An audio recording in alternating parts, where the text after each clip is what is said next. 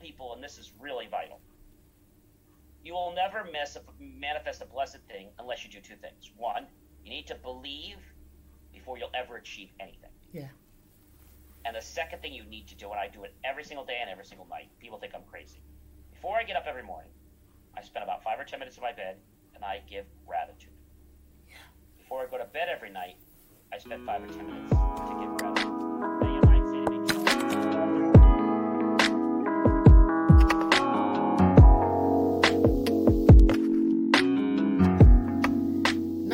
Possible. You can do it all with determination and perseverance. Welcome to another inspiring episode of Podcast with Sheila, the podcast that is spreading positivity around the world by sharing inspiring life stories. Today, our guest is a man with many hats. He is a serial entrepreneur, an engineer, a marketing specialist, a talk show host, and the president of my local Chamber of Commerce. If there is more to him, we'll be finding out in a minute. Hello, John. And welcome to Podcast with Sheila. Hello, Sheila. It is a privilege to be with you today, all the way from New Jersey, across the world from you. Lovely to meet you, John. And nice to meet you as well. Great. In brief, who is John? Where does he come from? A little background story of who John is before we set the ball. So, I was born in New Jersey. I am a person that's always been inquisitive. When I was only, I'm going to say maybe about 6 or 7, and my mom would take me to department stores. The security people always thought I was up to no good, but I was just curious about how cameras, how systems work. I wasn't causing any problems, but I was just very inquisitive about things at a very young age. And I knew at that point that I probably wasn't going to work for a company, because just my style doesn't align with being an employee. So went to high school, went to private, a Catholic school, which was my grade school. After that, I went to my high school, which was Newman Prep. And I remember taking a chemistry class and also a science class. And when I was a freshman, this lady, very nice lady, her name was Mrs. Burns. I don't know if she's still alive. Very nice lady. Mm-hmm. She was very hard on me. And she knew that I liked computers and stuff. And then she told me, well, there's going to be a class called BASIC. I said, oh, Beginner's All-Purpose Symbolic Instructional Code. I know BASIC. She's like, you know it already? I said, yes. Maybe that was the wrong thing to tell her. Oh. Because within a few days, she came back to me and said that she spoke to Brother Ed. I said, is there a problem? Oh, no, we just had a discussion, and Brother and Ed and I agree that you're not taking BASIC. I said, well, that's fantastic, because you already know it. So that's great. Oh. I can help the others. She says, no, we don't want you to help the others. She says, they need to learn it on their own, and you don't need to do their homework. I said, okay, so I guess I have it easy then. She says, no. She says, I talked to him, and I'm taking a college course. And during silent study, we're going to rotate your time so that when you're normally supposed to be in silent study, you're going to be in my silent study. And I'm actually going to teach you Pascal from the course that I'm learning from Montclair State College. And I was like, oh. And my friends are like, oh, how are you doing with your BASIC? I said, well, I'm not taking BASIC. They don't think I should take it because I know it. And they're having me take Pascal. They're like, Pascal, what? Yeah, I know. It's some language where we have to start compiling things, and it's all kind of tricky. Like, oh, you don't bother me with that. And so my teacher, who basically knew chemistry very well and physics very well, she knew that I liked computers. She knew that I liked technology. I was very smart. And she said, John, she says, what are you going to do when you grow up? I said, I don't know. Do you like technology? I said, yes. I said, but I'm not going to do that. That's just a hobby for me. She said, what do you mean? I said, I'm not going to do that. I have fun doing technology. Yeah. I love computers. I love technology. She says, you're not going to do that? I said, no, I'm not going to do that. So long story short, she talks to me over and over again and keeps trying to motivate me. She says, you know, I think you're very smart. I think you should get into a college that has a computer program and engineering. And one thing led to another. And before you know it, I'm going to a university, getting my degree in engineering and writing software and code and all kinds of stuff. And I remember being in my sophomore or junior year. And when I was only probably in my second or third grade of grade school, my parents opened a business for my mom, a dry clean plant. And by the time I got to eighth grade, I wrote software and technology to help them run their business. But when they got into their years, I'm going to say it was probably my freshman or sophomore year, my dad calls me up. He says, "How are you doing?" I said, "I'm doing fine." He said, "The computers aren't working." I said, "What do you mean they're not working?" So they're not working. I said, "What do you mean by they're not working?" Well, they have a little light on them. So, what kind of light? Is there anything on the screen? What's a screen? Okay, there's a keyboard. What's a keyboard? That's the thing you type on. Above that, there is a little box.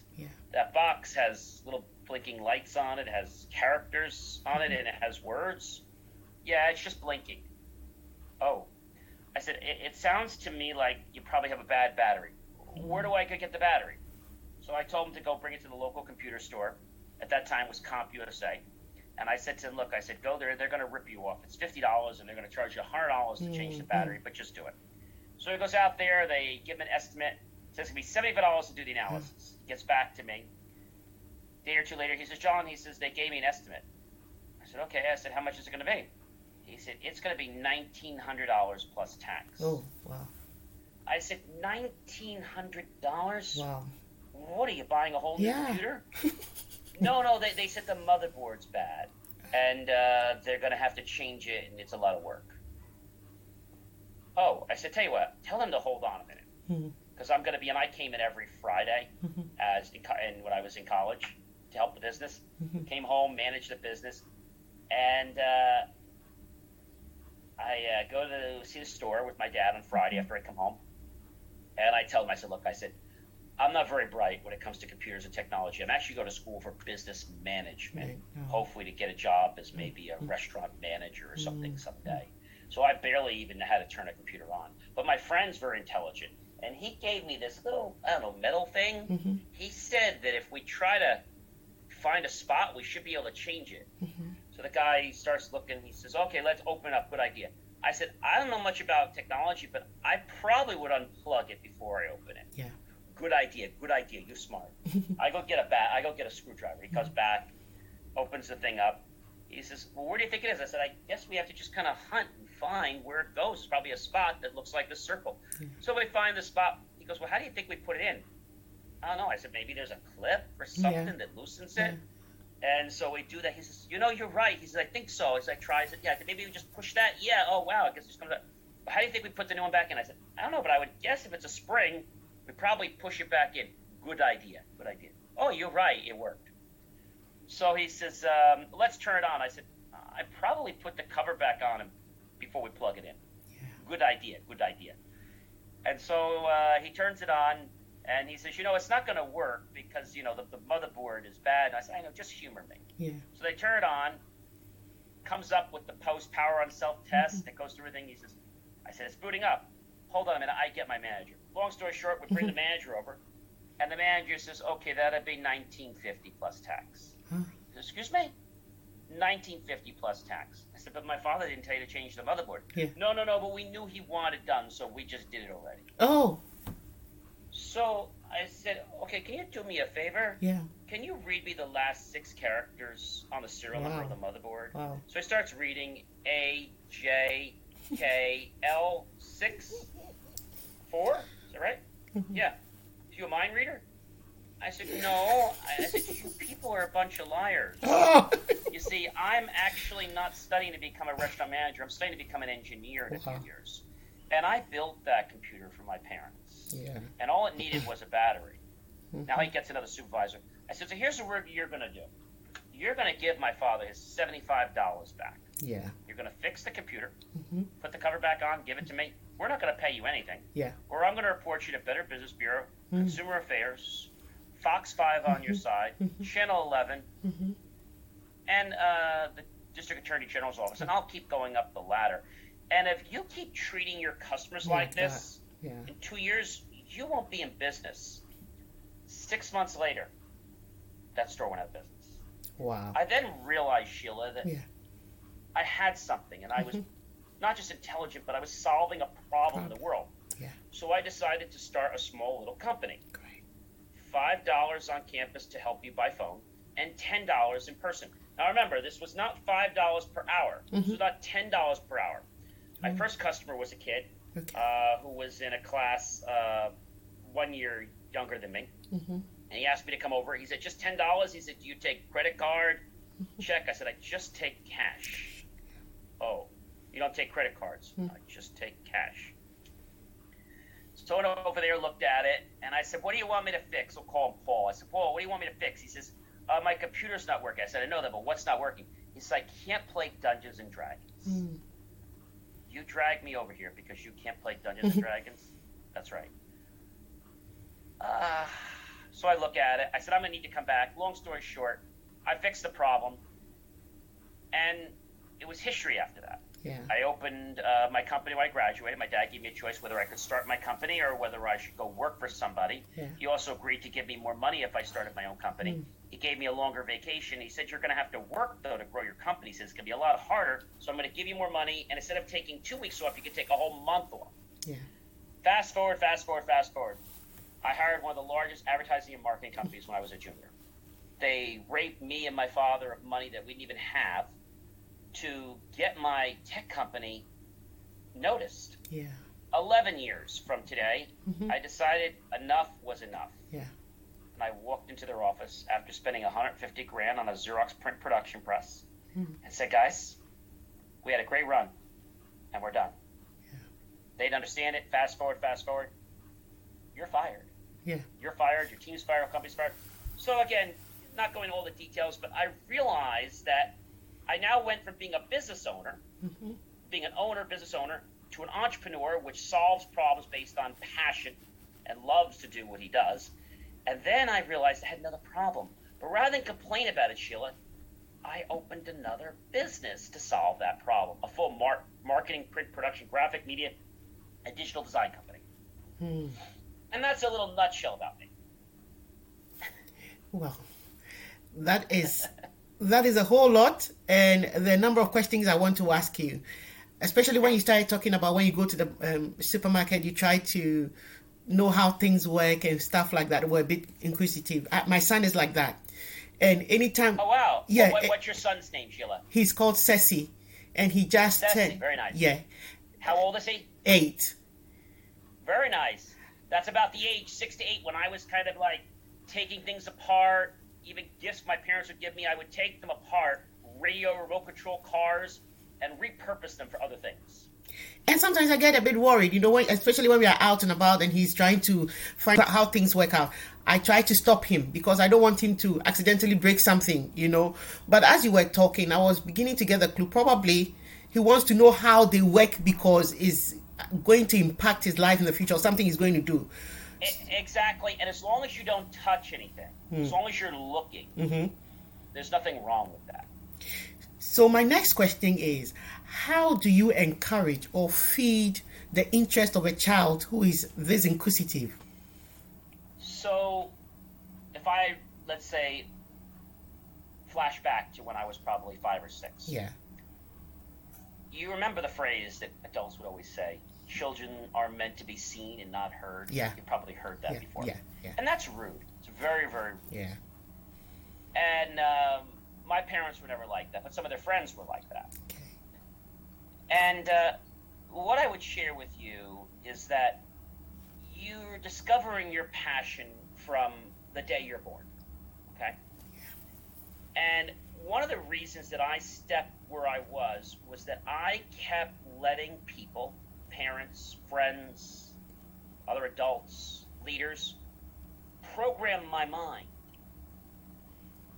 So I got certified in neuro-linguistic programming and also hypnosis. And one of the things I would tell you is that when your son or daughter is at that age, any age basically after they're born, they're very volatile, meaning that you don't realize that what comes out of your mouth and what you do with your body actually sends very priceless signals to your son. You see, if you're a person that supports him and says, you know what, Ceci, this is great. I just bought you an electronic kit from the local store so you can experiment and play. You're feeding his creativity, his enthusiasm. My grandfather, what he did for me, and God rest his soul, He died when it was only going to be my second year. I was in second grade at Thanksgiving. And every single first Friday is what we did at Catholic school. You know, we had mass and then you get picked up at 12 o'clock. I used it as an excuse to go home early. But and the teachers had a convention. But what my mom would do, every first Friday, she said, well, let Grandpa pick you up. All right, I don't care if he picks me up. Where wants to take me home? So he picks me up. He says, well, what do you want for lunch? I don't know, maybe a sandwich. Great, Grandma will make it for you. Okay. He says, what do you want to do today? I don't know, Grandpa. I just really want to get something to eat. You have homework? No, I'm good. All right, well, why don't we take a ride? So we take a ride. And we go to Rickles. Now, you may or may not remember Rickles. They're not in business anymore. Rickles and Channel. Right now, you know, Home Depot and Lowe's. Well, they were like the beginning of that. Different owners, obviously. And so he said, John, what would you like to build? You know, like to build. He said, well, we're going to go to the electronics place. We went to a very basic electronics store, not Radio Shack. We went to just Home Depot, like the Rickles Channel, and our local Town Country Harbor store. He says, do you know how a bell works? No. Okay, let's get some wire. Why don't we make a doorbell? Oh, okay, great. What would you like to make this week? And we built all kinds of things together. And my parents always had a heart attack because they're like, what's he teach you? Well, he says I can play with any wires I want, any controls I want. I just have to promise him that I'm never going to touch electricity with this. That was the only. And he was amazing, Sheila, because he inspired and put this thought in my head. I didn't realize what he was doing, but he was really nurturing my creativity. My grandfather is probably the only person that told me the words, you can do it. He never said you can't. And so Henry Ford said something very wise to us, Sheila. If you believe you can't, you're right. And if you feel you can, you're right. So what I would tell you to do is to encourage your son. And if there are people around him that are discouraging him, you say, look, Ceci, this is how these people are. You need to express yourself. We need to get you an outlet. We need to get you into STEM so that you can start letting your mind be creative in whatever area that is, whether it's technology, whether it's arts, whether it's play, whether it's sports, whatever it is. A lot of families think that, well, you know, a guy's supposed to play sports. Well, doesn't have to play sports. Like, that's one kind of creativity that all families support. But they don't support other types of things. They don't support drama. They don't support, they just don't. So support them at a young age and let them know they're loved and that you support them in whatever they want to do.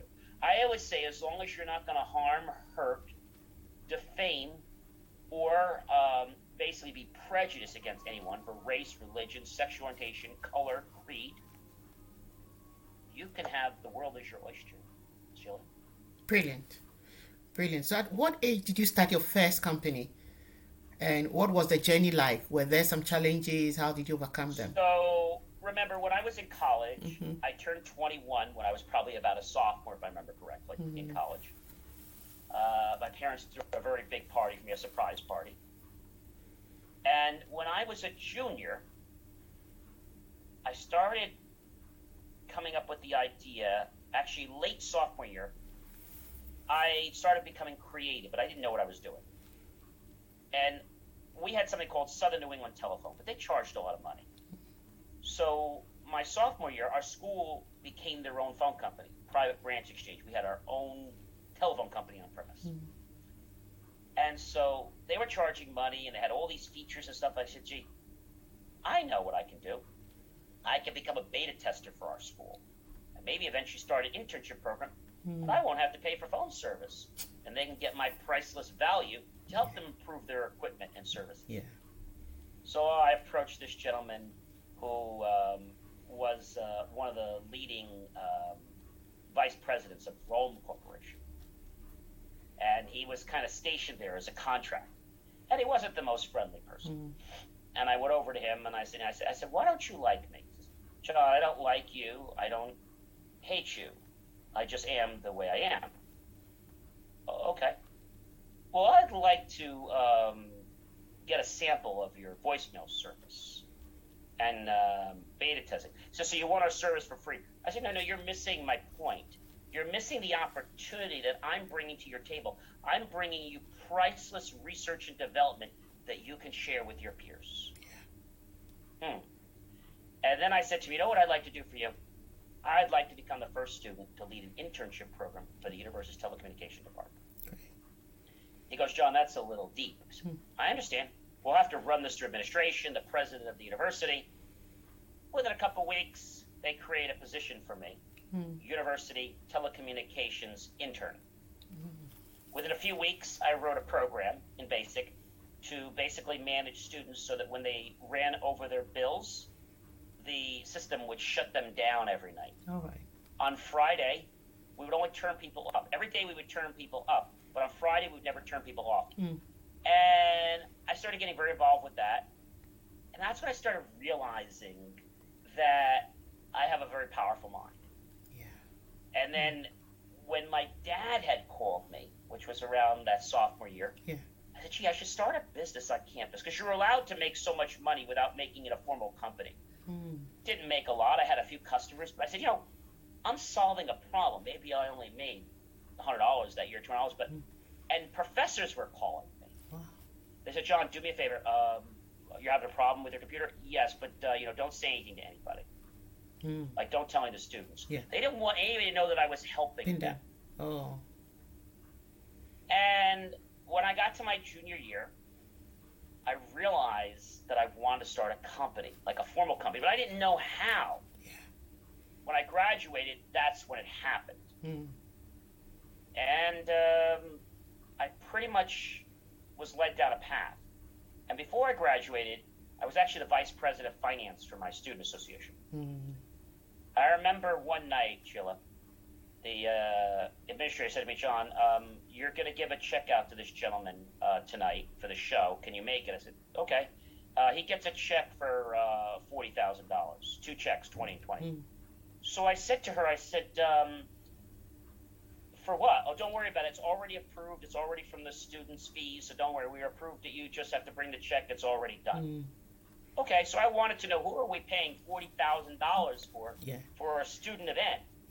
And there was only like 50, 60 students signed up to this event at our theater.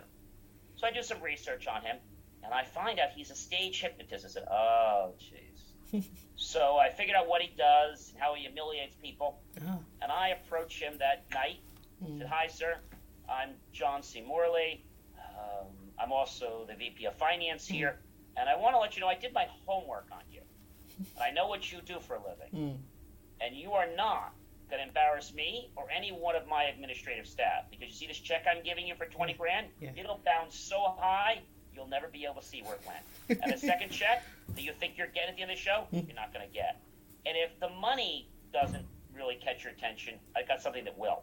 We're friends with all the schools, Harvard, Yale, UConn, etc., Pennsylvania, and we're magically going to talk with them, and they're suddenly going to cancel their agreements with you, and your tour is going to suddenly have no one to visit.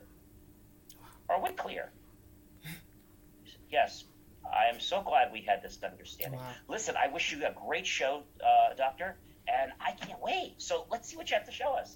So the show starts, and then the show ends, and we come back up, and I said, sorry, it was a really great show.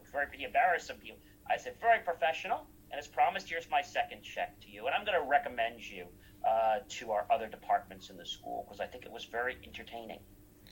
About a week or two later, I decided to buy his book. Read his book, bought the audio cassettes, and then I decided to take Silva Method, which, if you don't know, is a mind course, but you could pay it once and you could take it for life. I could keep taking it forever and ever. There's never another charge. So then I realized, Sheila, after I graduated, that I am paying people to help me achieve goals. How can I achieve my own goals, Sheila, without paying people? Well, if I'm an engineer, how do I become an engineer of my mind? I get it. I should get certified in neuro-linguistic programming and also hypnosis. And then when I graduated, I realized that I should manifest my first goal. Mm-hmm. And that was getting my first luxury car. Mm-hmm. I did it by putting it on my screen, by driving it, by feeling it, by experiencing it. Every single night, I took a proverbial drive in my new car. Wow. 6 months later, that car was sitting in my driveway. Wow. So I started realizing that the mind, Sheila, is very powerful. But you see, a lot of people in our world will try to discourage your mind because they know once you, your son, your daughter, your family, anybody gets a hold of the power of the mind, it's a snowball effect. And nobody can stop that positive inertia. Let's talk about the power of the mind. I'm interested in that, and I believe other people will be interested as well. Sorry, because everybody wants to dream of something and actually feel it. That's exactly right, Sheila. So before you can manifest something, people say to me, John, you know, think you're this, think you're rich, think you're that, think you're healthy. Great that you want to think it. I mean, thinking is great. Yeah. But we have to connect our heart to our brain. Yeah. If we don't do that, nothing's ever going to happen. So just, you know, you have to feel it first, and then you'll manifest it second. Mm-hmm. A lot of people work on the outside of life. There's nothing wrong with that. It's just that you can't work on the outside until you work on your inside. Exactly. That makes a lot of sense. You can never work on your outside until you work on the inside, because it's whatever is inside that comes out. So... Exactly. And what it is, it might take some time before you start to believe and you start to understand that. But I like to describe it as a slow percolation. I'm not a coffee person, but it's like a slow percolation of, you know, bristling enthusiasm. Mm-hmm. And so when it happens like that, the coffee pot or whatever you're brewing doesn't go all over the floor. But if it was to bristle too much, you'd have a mess, right? Yeah. Just like if you poured soda in a glass, you have to stop, right? Because of the fizz, the carbonation. Yeah. So life is a delicate balance between what we have today and maybe what we want tomorrow. But what I tell people, and this is really vital, you will never manifest a blessed thing unless you do two things. One, you need to believe before you'll ever achieve anything. Yeah. And the second thing you need to do, and I do it every single day and every single night, people think I'm crazy. Before I get up every morning, I spend about 5 or 10 minutes in my bed, and I give gratitude. Yeah. Before I go to bed every night, I spend 5 or 10 minutes to give gratitude. Now, you might say to me, John, well, what do I give gratitude for? Well, if you can't think about what to give gratitude for, why don't we start with something very basic, like the fact that you're alive? Exactly. And if people can't get that, then I have a little device I created for them. It's called the alphabet. Mm. And I tell people to start with the alphabet. Take the letter A. What are two things you're grateful for? Well, I'm grateful there's air in the universe. Exactly. I'm grateful that there is... You're alive. Yep, so we're taking letter A. So B, we might say, I'm grateful for books. I'm also grateful for... for breath. Things, clothes, whatever, something that begins with that letter. And you have to not only see it, but you have to feel it. You see, the reason most people don't manifest things in life, they get it up here. I'm rich. I'm wealthy. I'm great. Mm-hmm. Story I will tell you is I was 245 pounds not too long ago. Mm. I'm now down to 190 pounds, and I have 25 pounds more to go. I fired 6 trainers. I don't have a very strict diet. I basically do right now, I've dropped soda over 30 years. Okay. I only believe in water.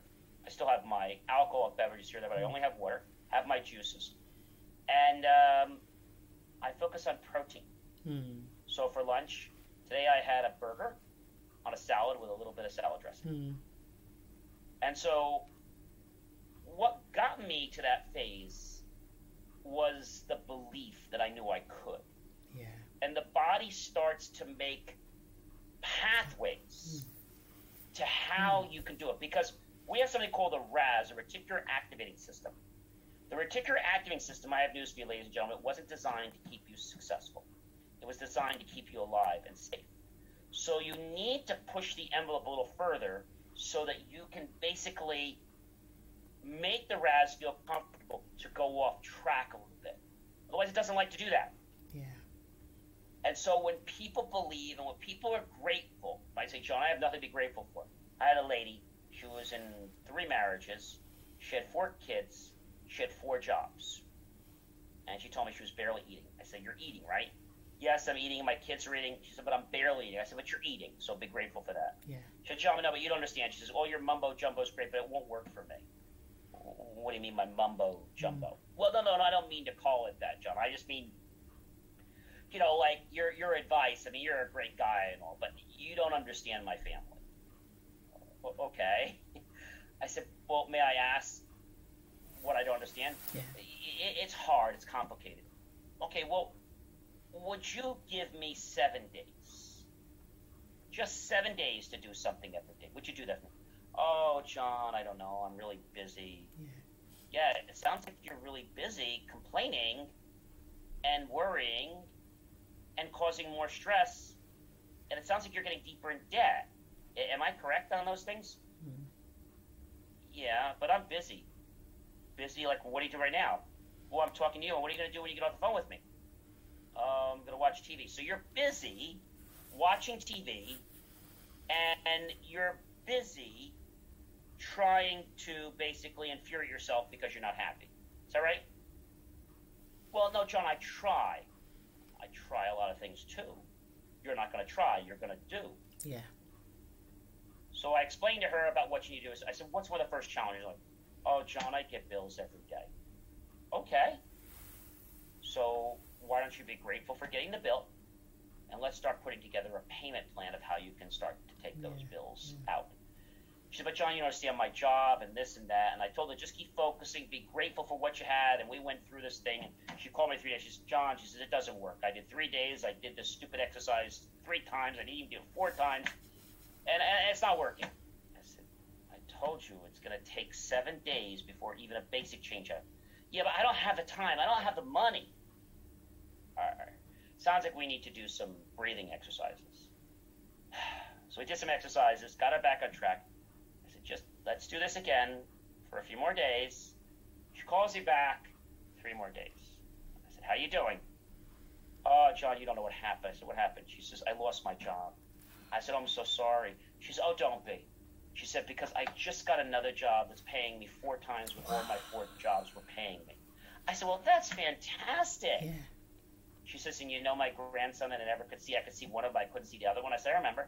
She says, well, their family's moving back from Texas right to my state and town, so I'm going to get to see both grandchildren every single week. Great. Wow, that sounds like a great thing. Yeah. I hope you're being grateful for this. She says, oh, wow. She says, yes. She says, I'm being very grateful. And my landlord, you know, that I rent from, I said, yes. She says, well, you know, it costs me several $1,000s a month to be here with my kids and not even including the food. I said, okay. She says, well, they sent me a letter saying that they would like to help me and lower my rent to $350 a month. I said, well, that sounds like a blessing got answered, doesn't it? Yeah. Yes, it does. She says, maybe you're not that off the rock. I said, okay, I guess I'll take that as a compliment. Compliment, yeah. She says, I mean, you're not that off the rocker. Okay.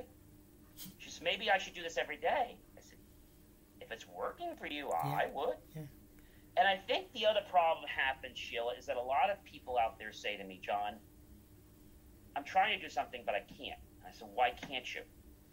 Well, because, you know, I'm around this person and they're negative and they're always telling me down. I said, very simple thing you need to implement. No one has the right to make you feel inferior about yourself except for one person. You. Exactly. So when you're in front of these people and they're making you feel badly, don't accept it. Say, hey, look, I know you feel that way and you have a right to think that way. That's not who I am. And it's okay if you don't believe it. But if you keep talking like that, I really don't want to hang around with you. Exactly. You need to let people know in a polite way. And if they still bring your curtains down, you say, hey, I'm not feeling it with you. I really don't want to hang with you anymore. Exactly. And people are either going to change or they're going to go away. Yeah. Because when you align yourself with the energy for positivity, things that are not positive in your life will just fall away. That's so true. And I believe 100% in what you just said. And I practice it as well. And sometimes when people cannot resonate with your thinking or with the way you, they tend to say a lot of things about you. But the good thing I always say is that anytime you don't have those people in your life, good things happen to you. I had a gentleman from a prominent position in government, and we were doing something for a charity. We put together this whole local program. And he says to me, John, I want to see you. So I knew I want to see me. He's usually never supportive of me.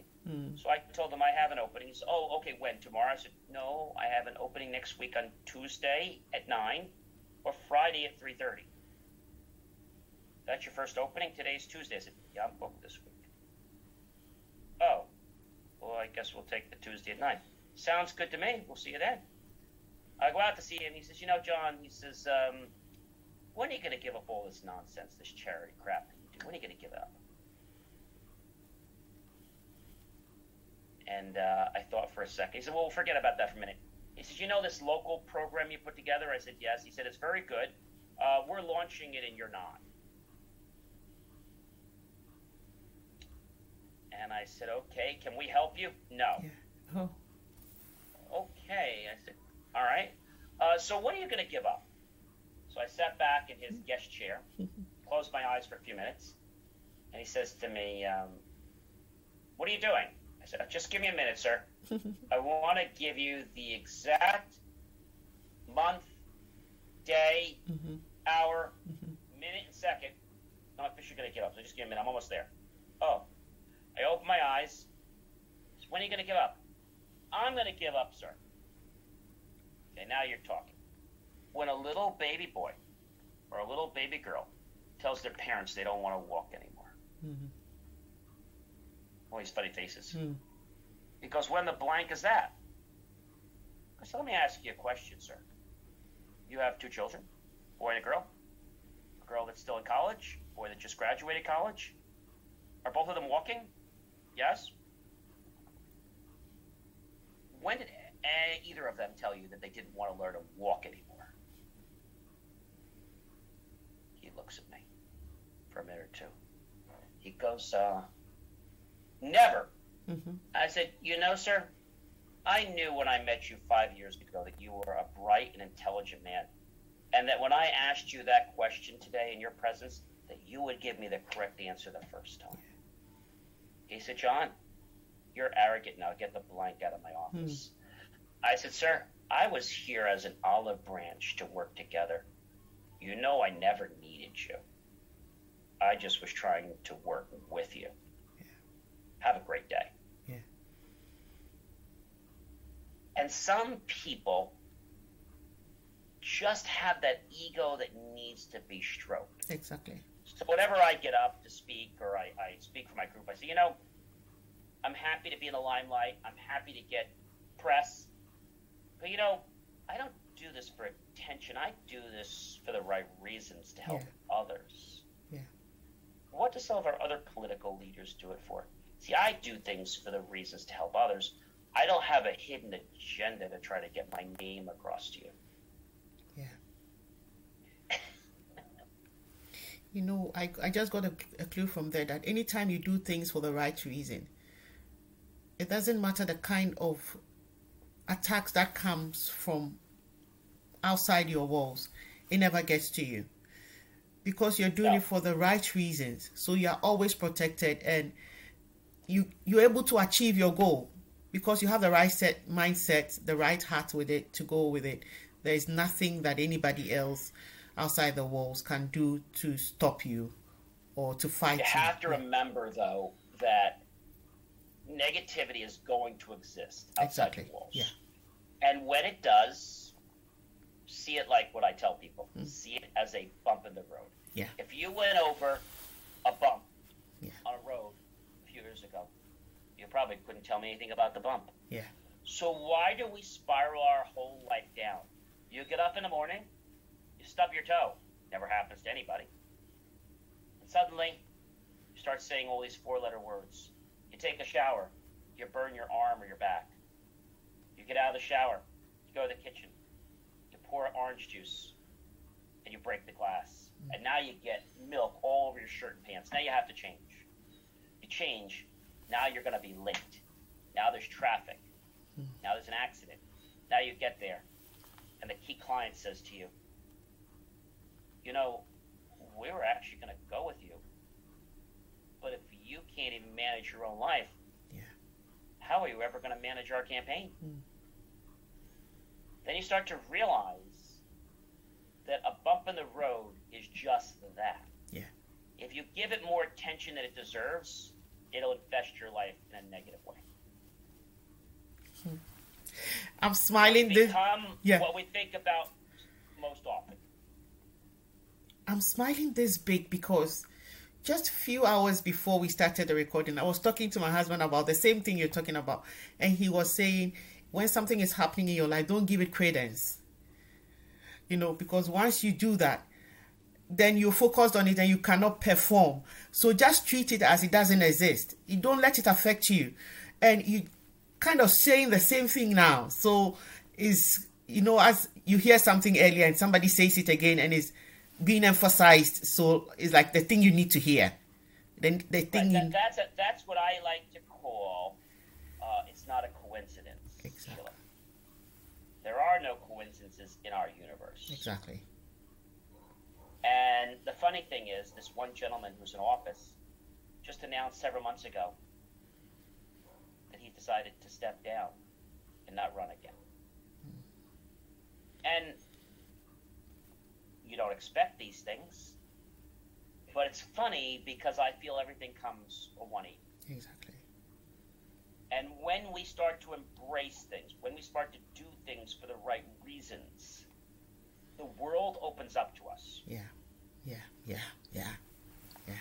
The world opens up to us, and we can be a true divine creator.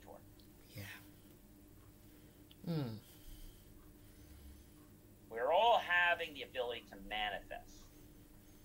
Some people are lazy. Some people use their manifestation power to try to dominate or overpower someone else. Yeah. And see, that's a problem. Yeah. My God.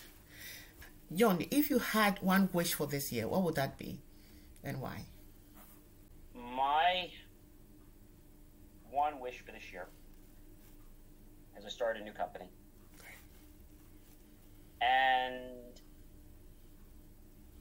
I want this company to grow probably more than any other company, not just so it makes money, but so that I can truly hire the people and talent that would want to be part of our family. Wow.